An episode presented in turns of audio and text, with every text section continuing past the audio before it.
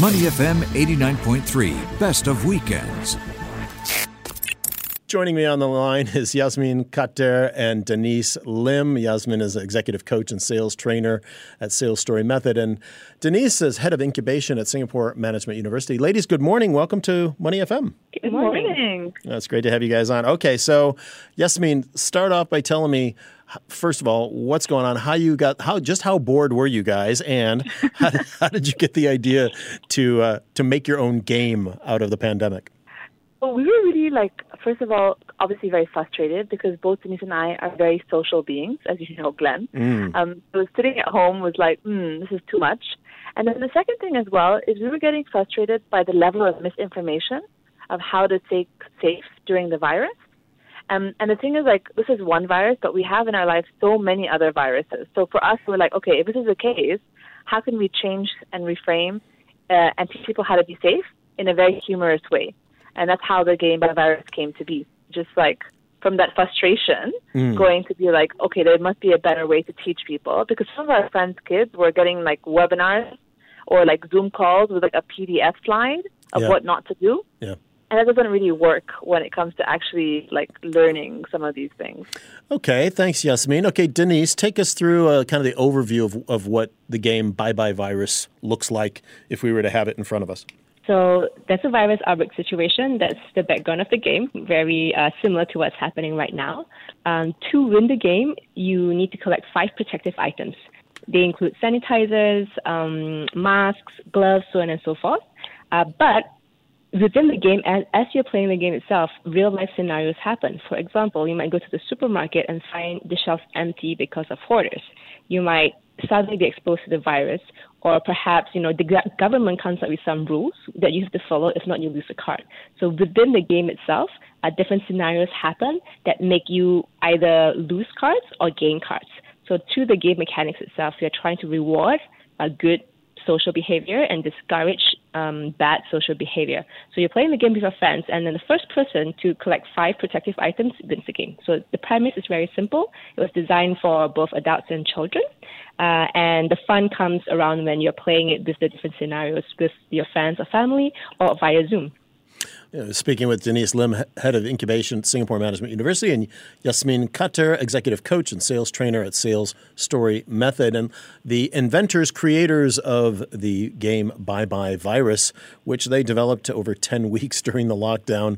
Uh, and of course, you know, no one is making light of, of COVID nineteen. It's very serious on many levels. But let's face it, a lot of us really were looking for something after our, our initial month or so of binge watching whatever movies or T V shows. You know, we were kind of looking for something else to do, and and uh, and and this this game, have you have you shared it with other people already? Is it is it available for people to to buy, to purchase, to download, or whatever?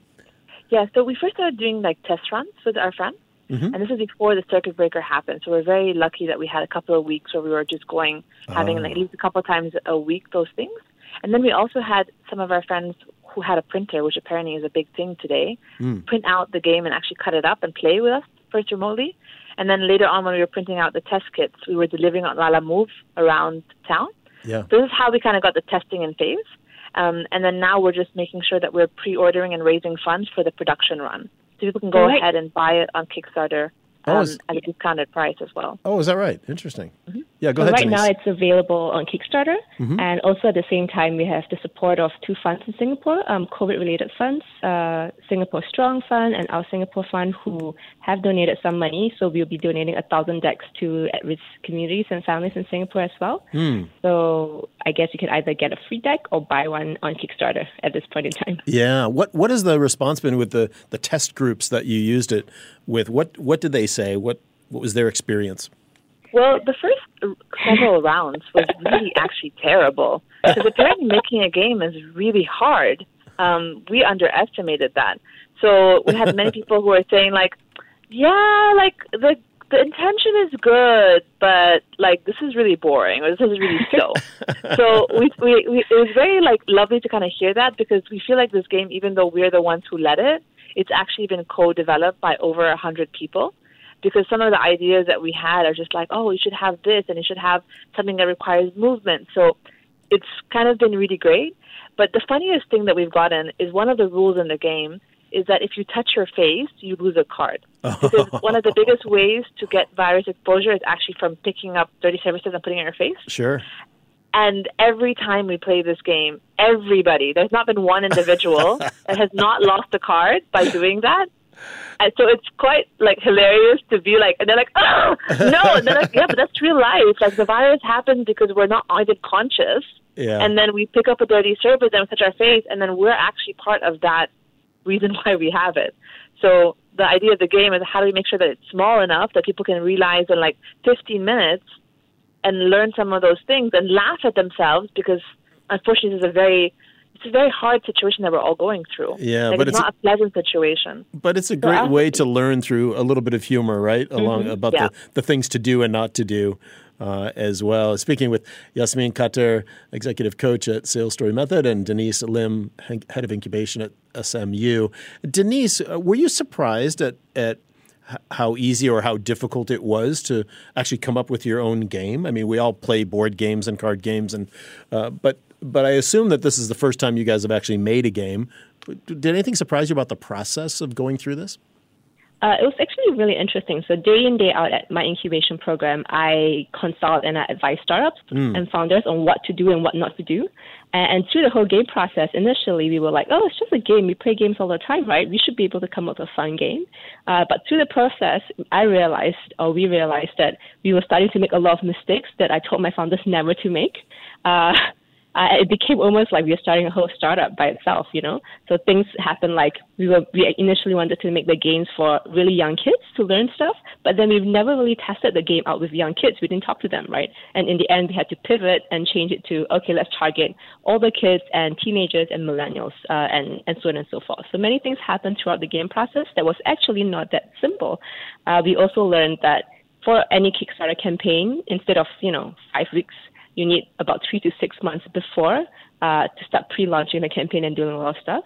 So it was actually not as easy uh, it was as we thought it would be. But I think if we knew that, we wouldn't have done the game as well. Yeah, yeah. So I think that was great. Yeah. It's that way with a lot of things, isn't it? If you would have known at the end of the journey what it was going to be like, you wouldn't have never even started it, right? Uh, but that's uh, maybe that's a good thing. We don't know what the end is sometimes. Um, now, Yasmin, you, you mentioned that this is kind of in production right now. When when do you think that it will actually, with the Kickstarter, will be all done and it'll be ready to go and people can actually get uh, this game in their hands? So we're aiming for July. So once the Kickstarter campaign is done, we'll go ahead and place our first order. We're just in the final stages of some parts of the game that we're just like redesigning some of the cards. Mm-hmm. Um, so it's quite exciting. That's actually going to happen probably another like six to seven weeks that we're going to actually get the, the big batch of production in our hands. Oh, fantastic. Well, we will all look forward to playing the game Bye Bye Virus, a game mm-hmm. developed by Yasmin Kater and Denise Lim uh, during their ten weeks as roommates during the lockdown. Ladies, congratulations on this, and we look forward to uh, talking with you more when it hits the market. All right. Thank, Thank you very you much, so much, Glenn. Thanks. To listen to more great interviews, download our podcasts at money f m eight nine three dot s g or download the S P H Radio app available on Google Play or the App Store.